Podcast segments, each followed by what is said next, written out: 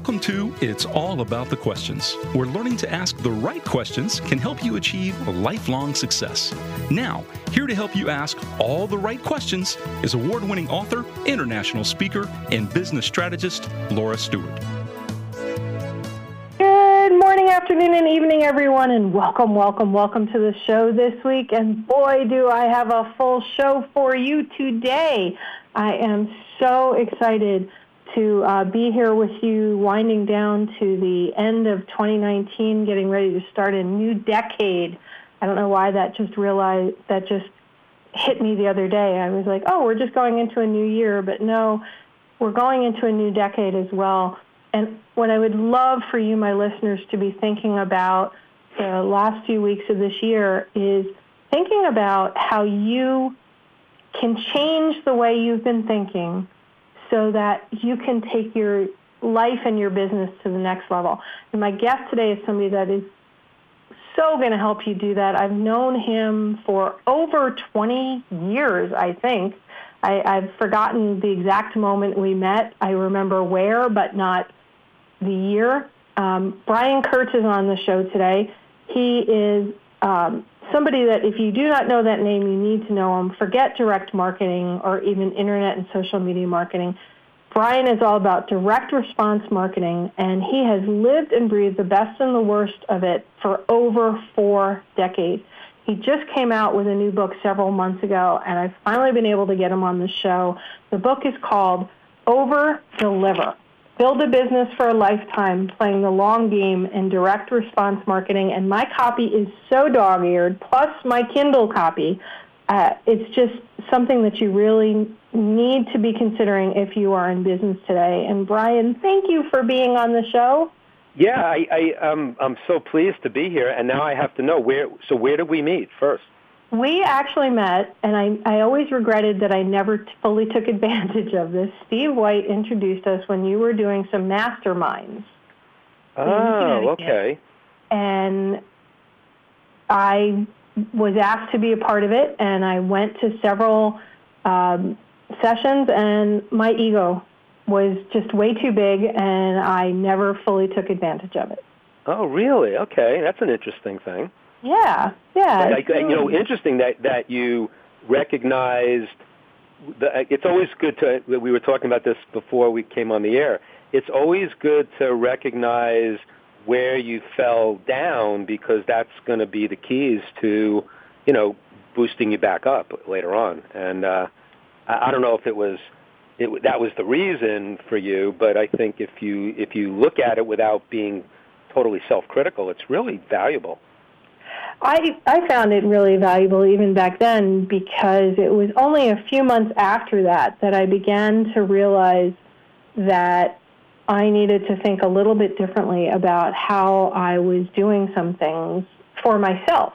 Mm-hmm. I had my first offer for somebody to buy my business, mm-hmm. and I had this totally inflated sense of what my business was truly worth and I got. Well, it's like selling a house. You know, you always think your house is worth more. You always think your your possess when you do a, a yard sale, you think every piece of crap that you have in your house is worth more. So, you know, why not why not your business, right? Yeah, exactly. And that schooling completely transformed yeah. the worth of my business. Yeah. And I've always thought about those things that I had learned but not listened to when I first met you, and I followed your career for a oh. really oh. long time.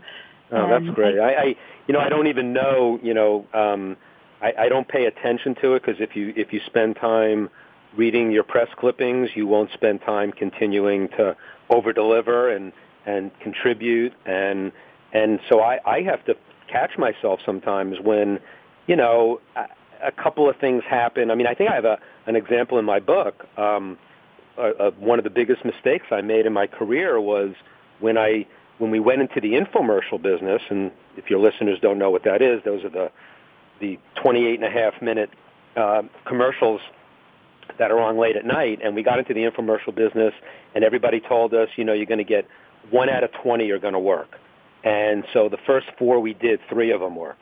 So now I'm like, oh, I'm I'm a genius, right? I, I know how to do infomercials. I cracked the code and I proceeded to do the next nine infomercials. Not only did I not have a success, they were all like losers, big losers. And of course, the the three successes paid for all of those losers, you know, 20 times over.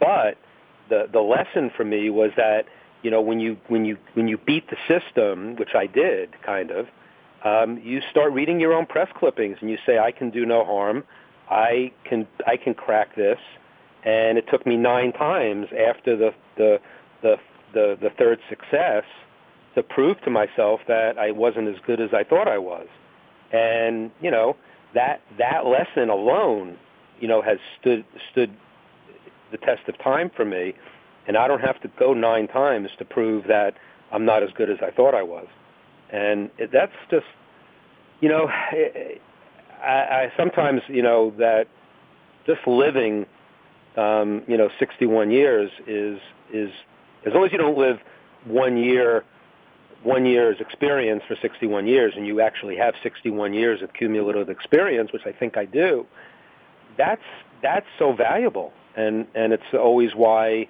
you know, early in my career, I, I flocked to the people who were in their 60s and 70s when I was in my 20s and 30s because they had all the wisdom. And of course, the downside of that is that most of them are dead now. Um, I, I, in fact, someone told me I should have titled my book "Too Many of My Mentors Are Dead."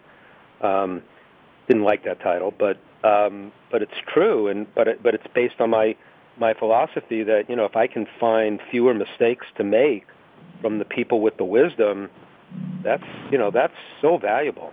So a- another reason I wanted to mention you know being on the show is really uh, powerful for me is the title of it. You know the idea of of asking questions and the right questions is is such a big part of marketing and copywriting and everything that I teach and that I do. Um, in fact, my, one of my mentors, Jay Abraham, who's still alive, um, thank goodness, who, who wrote the foreword, who wrote the foreword for my book. He, you know, he's the Socratic method. You know, he is.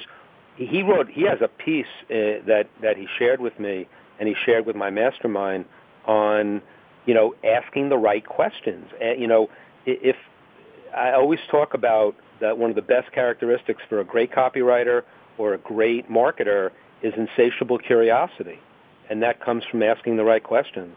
So I'm really excited to be here because I'm expecting some really good questions. Oh, great! Put pressure on me now. Yeah, exactly. well, you know, it's for me. Uh, number one, thank you for those words. I'm really grateful for that. I I titled this show "It's All About the Questions" because to me, the question is everything.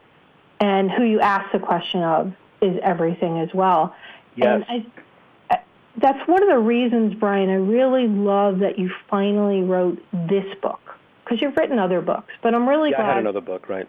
Yeah, that this book, because number one, you ask so many questions in here and encourage the readers to ask questions to truly understand who they are, what their business is, and who their clients really are and what they're looking for. Which let's drop right into something that really stood out for me that I'm kind of confused about because I see this all the time. People talk about lists, right? And they talk about lifetime value of your customers. But I mean, I've had this happen on my show. You quickly and gladly said yes to be on my show. I've had other people say, "Well, how many? How big is your list?" That's all they care about. We'll mm-hmm. only be on a show that has a list of 100,000 people. Mm-hmm. They don't care if you have a smaller list that is incredibly responsive. And that is something you talk tremendously about in your book, where you talk about the idea of lists being responsive versus compiled. Right. Why does that matter? Well, in, in the in the when I, I was I, I came out of the direct mail world, so in direct mail there are two kinds of lists: response lists and compiled lists. And response lists are obviously better because they responded to an offer previously, and they'll probably respond to an offer in the future. Whereas compiled lists are basically names compiled from the phone book with overlays on married, on incidence of children, on um, uh, you know profession, SIC codes we call them, uh, you know dentists, doctors, whatever. So that's a big difference in in the direct mail world. But to, to answer your question about response lists versus compiled lists, or at least how and, and size of lists, you know, when you ask me to be on the show, I I never think about the size of the universe. First of all, I never turn down a podcast. I never turn down an interview because you never know like what will come of it. I mean, I'm I'm very I'm a big believer in in serendipity. I believe that you know if I'm on your show and no one would buy my book and no one would be interested, um, but maybe someone mentions me to someone else and that person you know ends up calling me or you know I just believe that you can't you know, go into every relationship that it has to have an immediate payoff. So I, I certainly, you know, I believe in serendipity in that respect because it's easier because then I don't have to keep score. I can do a hundred zero in almost every relationship, and what comes back to me will come back to me from a different direction, but it might be partially due to what I did, you know, on on this show or some other podcast. So, but the the idea of of, of size of list is is so irrelevant um, to you know the, as you said the response. So I'll give you a, a quick little example. So right. I have a I have an email list. I blog every Sunday. I I have uh, I had I got I with my new book I was able to add a lot of new names. So I, I got it up to like thirteen thousand names. Not that big, not that small, just you know a, a decent sized list that I was blogging to and I was getting 20% open rates around. Uh, I'd, I'd send I'd send another email during the week to the people who unopened the first email, and I got another 10%. So I was happy with that. And then my my email provider said, you know what, you've got uh, I guess it was like 3,000 or 4,000 names on your list that never open. And I'm like, really? Never open? And they, you know, it was like six months maybe, or th- may, might have been three months, but whatever. And so we were required to take them off the list. And now we, we, we have the names, so I can always go back to them and maybe try to get them to come back in and open an email or give them a, a free bonus or something and over deliver, of course. But my list ended up coming down to like, I don't know, 7,000, 8,000 names. And the interesting thing, of course, is that my open rates are now, you know, 30 to 40 percent and now I'm feeling like, well, the people who really want to hear from me are hearing from me. And, you know, I don't sell a lot in my in my email, but I sell educational materials off my off my blogs. And so more people are interested in buying because they're stayed on my list. If they don't buy, they can stay on my list forever and they never have to buy anything. I like them to open and read and enjoy my stuff. But so that's a that's a very small example. A bigger example would be, you know, if if um, you know a big direct mail list of buyers of, of a book, um, and you know you sell a different book uh, all of a sudden, and you get a bunch more buyers, and one book was for, I'll say for you know the men's the men's book of health, and the second book was the women's book of health, and you have a product for men. All of those new names and new buyers are irrelevant to you. So that's why list segmentation is so important. Even on a huge list that's all response and all buyers, you've got to segment that list to the group of people that are going to be responsive to your offer. I mean, this is basic direct marketing, but it's also, you know, it, it's it's human behavior. You know, right. I, I have a whole a whole chapter on on list building and RFM in my book. Uh, it's chapter uh, four, and RFM for those of your listeners that don't know what it is, it's it's technically a term that we use a lot in direct marketing and lists and all of that, but it's actually a human behavior uh, uh, measure. And what it is is R is recency, F is frequency, and M is monetary value. So what it says is that the more recent someone responded to you, the more the, the more recent they responded to you, the more responsive they're going to be. The more frequent they respond to you, the more responsive they're going to be. And the more money they spend with you, chances are they're going to spend more money, so they'll be more responsive. and putting those three things together on a list of 5,000, uh, 500 names, 5,000 names, or 5 million names, it's basically the same thing. Because, you know, when, when I look at my list, for example, my, my, my 7,000 names, I know which people are opening regularly. I know which people are opening more frequently. I know which people have spent more money with me. And those people are my VIPs. Those people I might make an offer to them that'll be much more valuable to them than someone else. And if um, on a big list, uh, RFM is you can do it through stat. I, I'm look, I'm not a math major. Um, I was an English major. I know nothing. I'm, I'm terrible in math, but I appreciate that direct marketing is about numbers. It's about how people respond, where they respond, uh, what offers they respond to, and you can segment all different types of people. That, that's why when you have a list, mailing the whole thing with the same message, especially an email, which is so so much cheaper than it was in direct mail, there's no reason to always mail every name on your list the same thing. Like I just I just did a mailing this okay, morning. stop there. Stop there for one second because Okay. there's you just gave us so much gold right in there. My question though around that is why do you think that people are so afraid of looking at the data? I mean, I, I see this all the time with my clients. I, I get emails all the time and social media from my listeners they're like, well, this campaign isn't working, that isn't working. I'm trying to send this out, but I'm not getting anywhere. So, or they're like, I need to just keep trying Facebook ads or this or that. And they're doing the same messaging over and over again. They seem afraid to look at, well, or even sending it to the right people. Is the messaging even right to the same people? Is your list that you're trying to reach out to the right list? How do you recommend that people get past their fear of looking at this data that you just Yeah. said is so critical. I, I, I hate to say this. I, I, I don't think it's fear. I, I and I hate to use the word, but it's it's laziness. Um, okay, I like that better. Yeah, I mean, and I'm not, you know, I'm not, I'm not calling everybody who doesn't do it lazy per se, but it's it's it's not that difficult. I'll, I'll give you a quick one. Uh, it just happened today. So I've got a list that I that my my list of seven eight thousand people. I mail everybody the same thing on Sunday morning. It's a blog, and it's you know it's it's targeted and you know, but everybody gets it.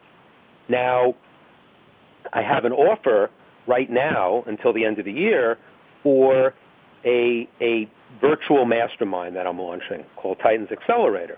So Titans Accelerator is basically um, a an inexpensive way to get access to all of my the, the stuff that I do in my in my twenty twenty five thousand dollar masterminds to people at like fifteen hundred dollars a year, which is the the current price, and it's going to go up to two thousand.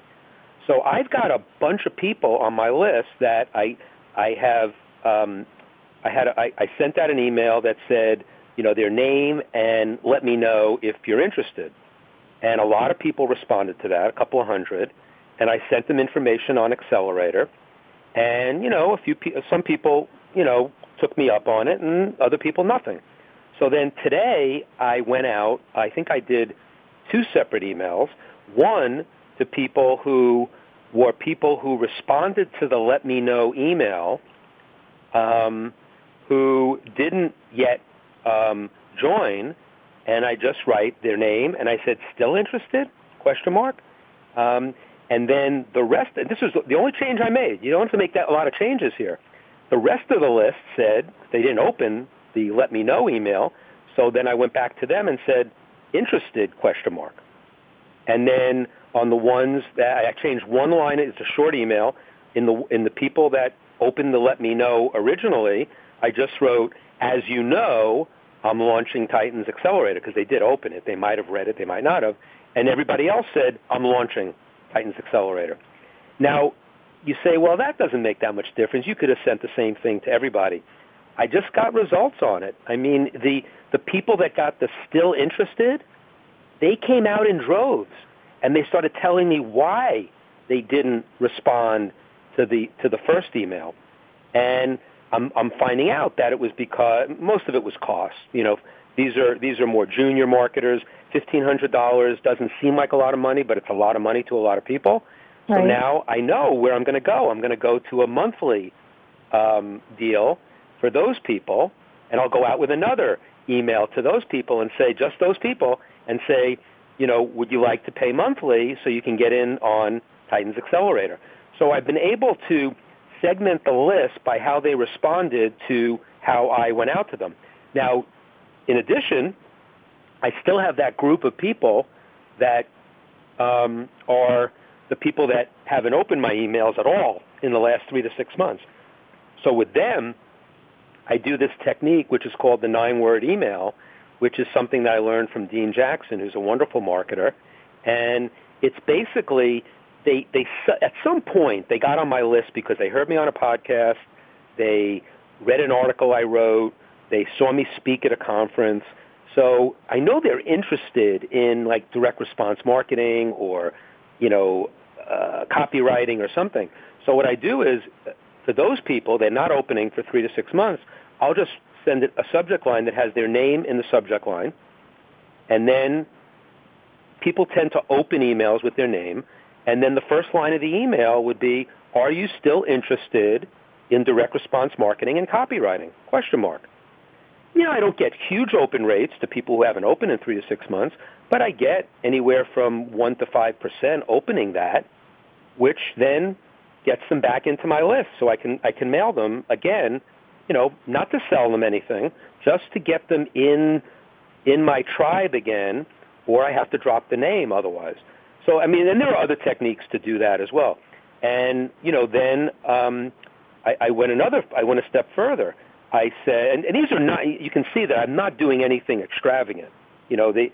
You know, this isn't me being super uh, industrious. I'm, I'm a little lazy too, so I don't want to do a lot of different things. But what I did was I also had people who uh, on the on the going back now to the first let me know email.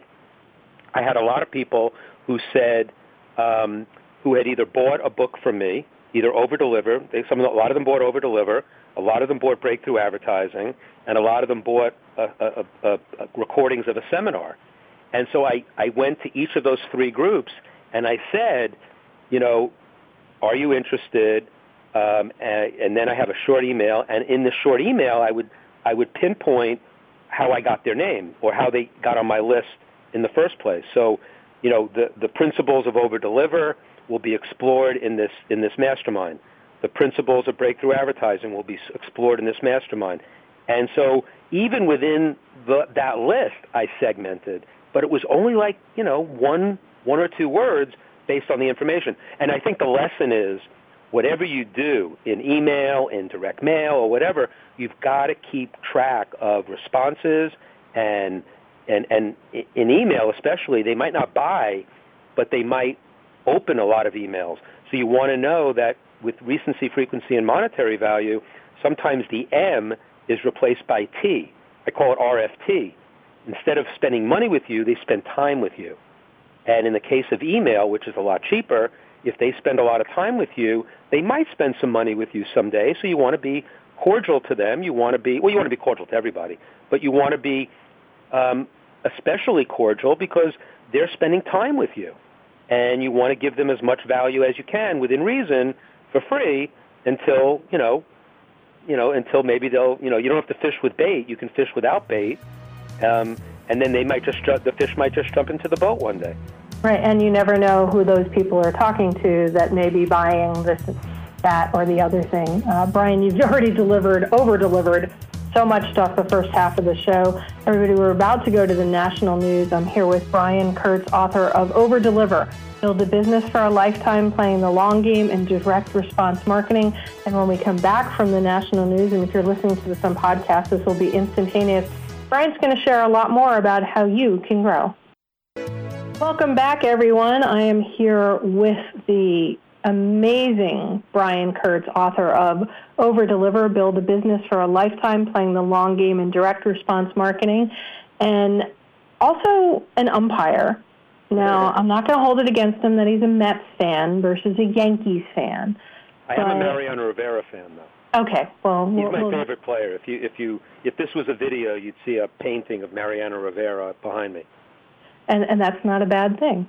Not a bad thing, and and I have reasons for it from a business standpoint. If you want to go into it, but we don't have to. Well, you know, there's so much around your work. So let's just dive right back in. Let, let's talk about Mariano Rivera and how, as a Mets fan, you've got a picture of him and the fact that you umpire because it really, you talk about it in the book. Yeah. And it really ties to lifetime value. It does. So I'll do Mariano Rivera quickly. Mariano Rivera was, uh, those of you who don't know him, was the best closer uh, who ever lived. And by closer, meaning it's the guy that gets the last three outs of the game, the three toughest outs, um, and he has more saves than, and saves is the category. So he's got more saves than any pitcher ever. He, and the beauty of Mariano Rivera is that he had one pitch, and it was a cut fastball that no one could hit. Now most pitchers have three or four pitches. They have a knuckleball and a curveball and a fastball and a changeup. Mariano Rivera had one pitch. I think he said he made a joke one day. He said, "I think I threw like nine fastballs in my career." I mean, and his career was like 20 years. Yeah. So he's throwing this cut fastball every time. You know what's coming and you can't hit it. So what's that about? And so you say, well, you know, why not keep that to yourself and don't don't teach it to anybody? Mariano, on the other hand, um, used to say, you know, anybody who you know, he would go. People, uh, young pitchers would come to see him on other teams and say, teach me that pitch, and he would teach it to them. Um, and what was interesting about that, I always wondered why, and then I thought about it, and it, it's obvious. First of all, if they could do it better than him, that raises the bar for him. But then he probably knew that no one could do it as well as him anyway. But if they could, it raises the bar, makes him better, and then he'll have a better cut fastball soon enough. But more importantly, it, it really embraces this concept of uh, competition as coexistence. And, you know, there are secrets in business. There are things that are proprietary. There are things you don't want to share. But my my experience, and it, it, I got it from Marty Edelston, who ran my company boardroom um, when I started, and I worked for him for 34 years.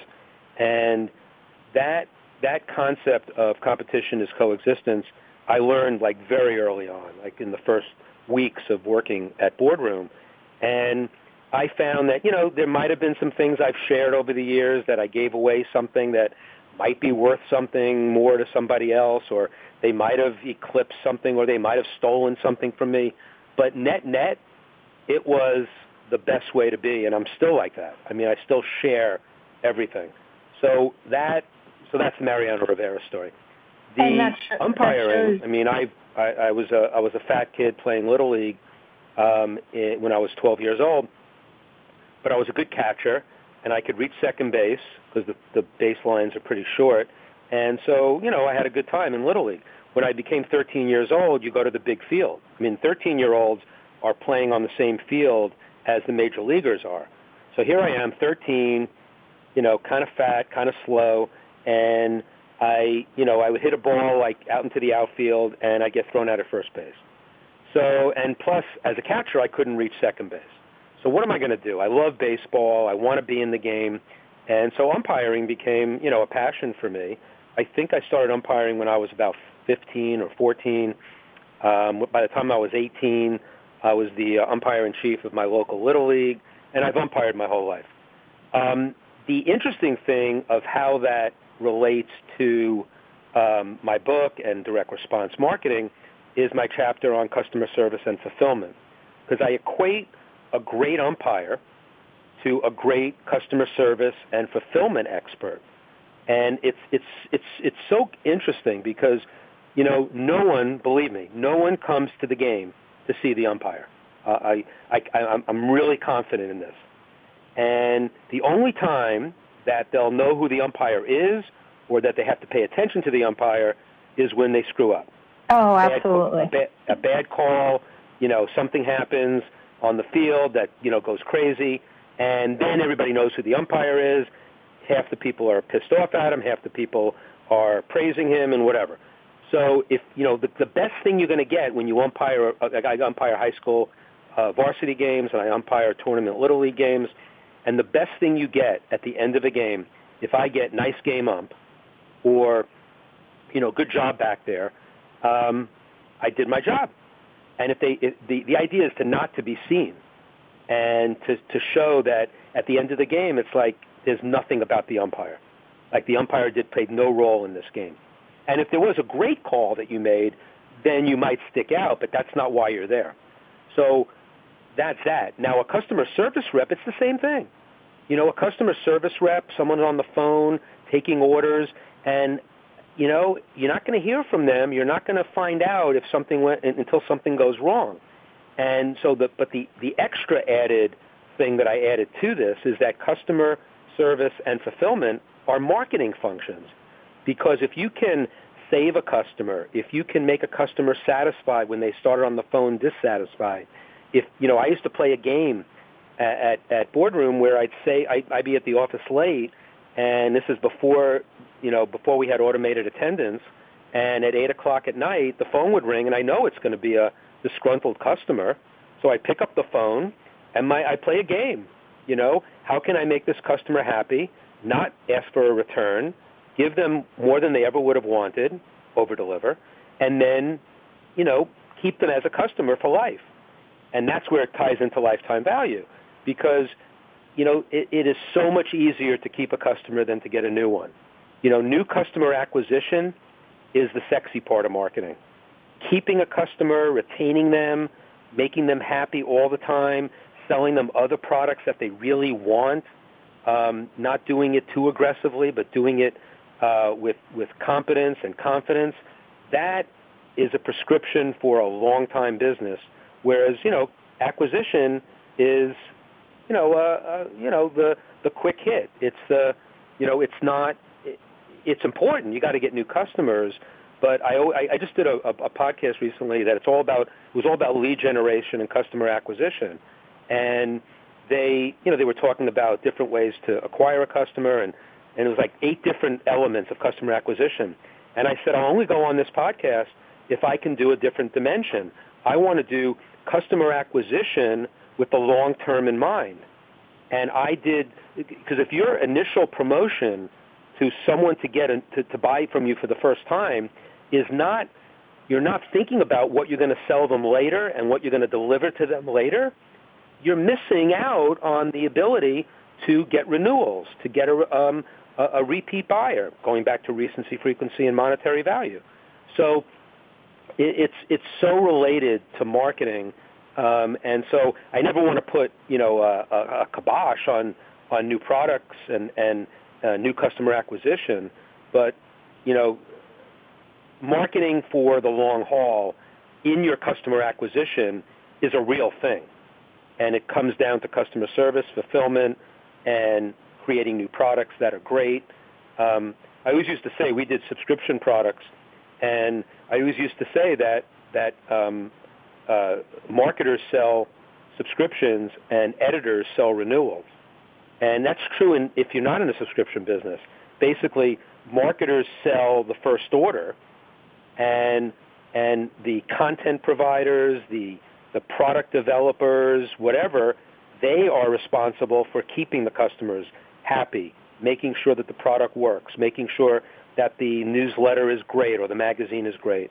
So it's it's it's so intertwined, and anybody who looks at the front end of marketing and the back end of marketing as completely separate is missing the boat. I'm trying to figure out the best way to ask this next question because you just shook up my brain there with what you were just talking about, Brian. You know, I I watch Shark Tank a lot. And, yeah, I do too. I do too.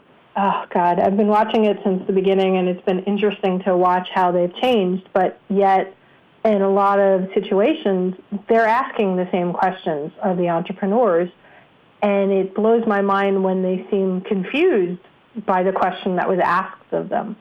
And one of the questions that's often asked is, is what's your cost of acquisition of acquiring mm-hmm. a new customer? Mm-hmm. And often the sharks then go back at them and say, well, are you even plumbing the depths of your existing customers? Are they repeat buying? Are they not? Right. Are they one and done? And that is such a critical issue for so many businesses, especially in the beginning stages. They feel like they just have to keep adding more and more customers instead of building the base that they've got and over delivering to them. What would yeah, I mean, recommend- it's an interesting thing because in, in Shark Tank, a lot of people have one product. It's a one invention. Um, Right. But I also think that the sharks go after the person to say, hey, you know, are you thinking about new products? Are you thinking about what's the next product? I mean, and they do invest in the in the one and done products because, like, you know, like Lori could put it on, Lori Greiner can put it on, um, you know, ABC. HSN, and you know that's going to be awesome, and they'll blow it out. But they love to invest in the entrepreneur who says, you know, I've got the next product in mind already, and but I'm going to focus on this one first. That's what you want to hear. You want to hear that I'm going to put my my my my entire effort into blowing this out, but I also know what I'm going to do later, but I'm not going to get distracted by that. That's an important consideration for the sharks. The other thing that I notice in Shark Tank, which is relevant, is that whenever someone gets up there and is talking about kind of like a a more commoditized product and they say, you know, it's an 800 billion dollar business, all I need is this much of it.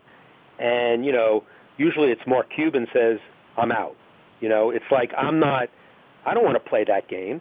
I want you to go a mile deep, not a mile wide, and I don't want you to have to go um, um, a mile wide and just get a little bit of width. You know, it's like that's not where we want to go. We want to go a mile deep, and that's why, you know, whenever I'm I'm watching that show, I I I always uh, gravitate to the real niche products. You know, that are a niche of a niche. Like, I mean, I, I can't think of one right now, but I'll, I, I, for example, you know, I do I do a mastermind, and there are a lot of other masterminds in the industry, and I remember there's a guy who was servicing dentists in a mastermind, like dentists who wanted to learn about marketing. He would have a group of them. He would teach them marketing. And as he was doing this great group, and he was doing well with it, he started realizing that it was an older group, and they were a lot of them were thinking about getting out of their dentistry practice. I mean, unfortunately, you know, a lot of dentists love what they do, but a lot don't, and they want to figure out how I'm going to sell this practice. right. So he, he, he, he, he developed a situation where he developed a mastermind that was only for dentists who were looking to sell their practice and then also what to do with the proceeds of that sale and teach them specifically real estate investing. So that's a niche of a niche. So he's like, he's got dentists, he's got people, dentists who want to sell their business, and dentists who want to sell their business and invest in real estate. And you say, well, that's like, you know, four people. No, it's not.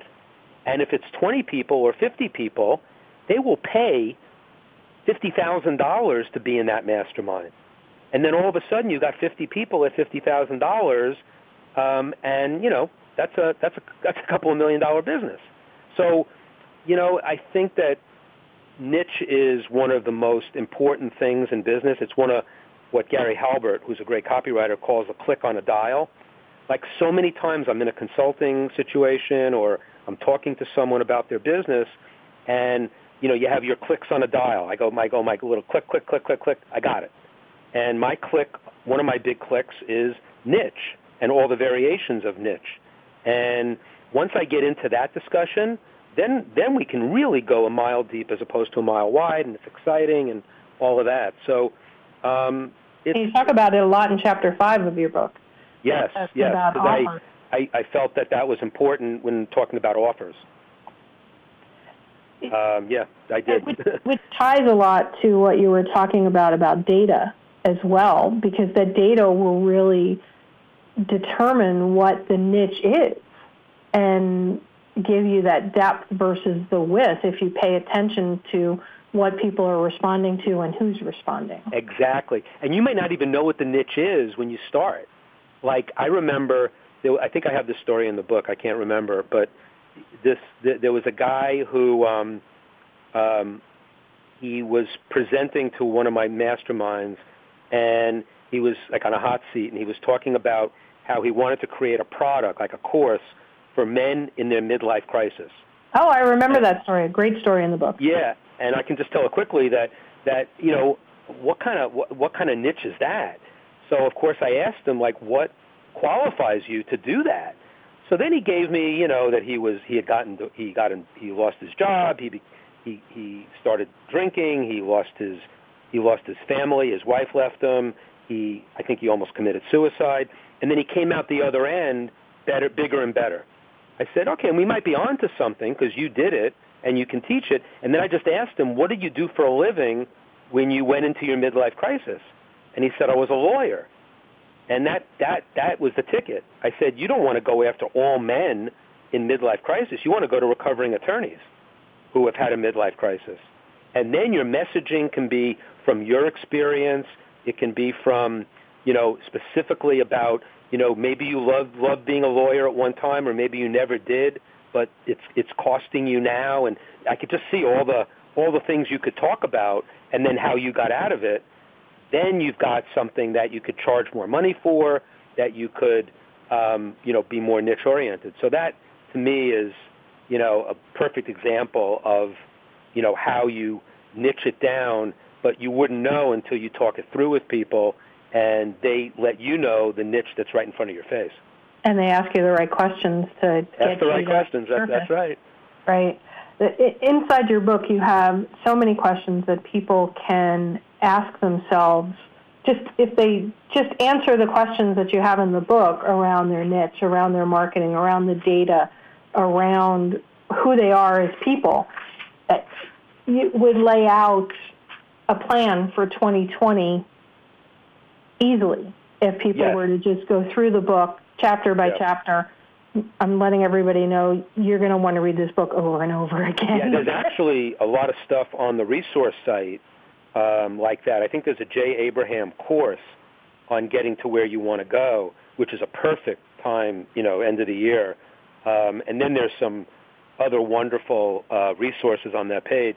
So if anybody wants to buy the book, um, don't go right to Amazon. Go to overdeliverbook.com, uh, www.overdeliverbook.com. Go to that page, follow the instructions. You still will go buy it on Amazon or Barnes & Noble. Come back to that page put in your order number, and you're going to get access to thousands of dollars worth of resources, which is very powerful to me because it, it you know, I talk a lot about mentors in my blog. I talk about mentors, you know, in in the book as well. And every everything on that site, if it's not from me, it's from one of my mentors, alive or dead. And um, it's it's a really powerful uh, expression of my career. Uh, not to be selfish about it, but you know, my career, I stand on the shoulders of giants. You know, Gene Schwartz and Gary Bencivenga and Dan Kennedy and and Dick Benson and Gordon Grossman. And whether you've heard of these people or not, um, I've got incredible bonuses from those people on the site because I wanted to get some of their best stuff, which was, you know, my book's like seventeen dollars on Amazon. But to get these thousands of dollars worth of products, you know, at overdeliverbook.com are just, I think it's, uh, I don't know, it's, uh, I'm very proud of it. I, I, I'd say, and it's, uh, it, it meant a lot. I, I think I mentioned to you before we got on the phone that the day after my book launched in April, I actually had a stroke, and took me out of commission for, you know, a good six months, and it, you know, and I, I'm, I've been back since I say September and doing well. But I guess it was okay, you know, knowing that I had that site said, okay, if I had died, you know, at least I had this tribute to all my mentors. But now I'm alive, so I can continue to have tributes to them in the future. Well, I'm just glad that you're back from your stroke and that you're oh, doing you. well, Brian, because you've definitely left your legacy over the years. I know for me you have from reading uh, bottom line and boardroom reports for so long, way back when, from the moment I graduated from college to building my own business, and be able to talk to you today, post stroke, with the work that you're doing is, you know, you've really changed the way I personally think about business and about life and about who I am as a business person. So oh, that's, I, I, it makes me feel really, really good because, you know, you're a powerful person. You're, you know, you, you're, you're, you're a published author. You have a, a radio show and for me to be able to impact you. But I also like to impact people with no experience, but that I've been able to impact you means an awful lot to me. So thank you for saying that. Well, thank you. And, you know, I ended up selling my tech services business after 15 years. And wow. The lessons I learned from you and many others helped me to do that and to be oh, here on the show. So I just, we have a few minutes left to the show. Um, everybody, the book is Over Deliver by Brian Kurtz, Build a Business for a Lifetime Playing the Long Game in Direct Response Marketing. I have the hard copy. I have the Kindle version. Just read, if you, when you get the book, read all the way through the end, go through the appendices, go through the acknowledgments, because it's like your master's degree, PhD, a real life MBA all in one. And Brian, I would be remiss, and we, we need everybody to go to overdeliverbook.com. But I have this last question. Go ahead. In the the list of books that you recommend people read, you have Emperor's New Clothes under Market Psychology and Inspiration. I'm surprised Green Eggs and Ham is not there by Dr. Seuss. The, yeah, The Giving Tree is in there though. The Giving Tree is totally in there, and Oh, the Places We'll Go by Dr. Seuss. Um, Emperor's New Clothes quickly in like a minute. Why? You know, it's a very important book because, you know, you don't have to read it, but you have to know the concept that, you know, it's like, you know, look at look at the uh look at our political situation today.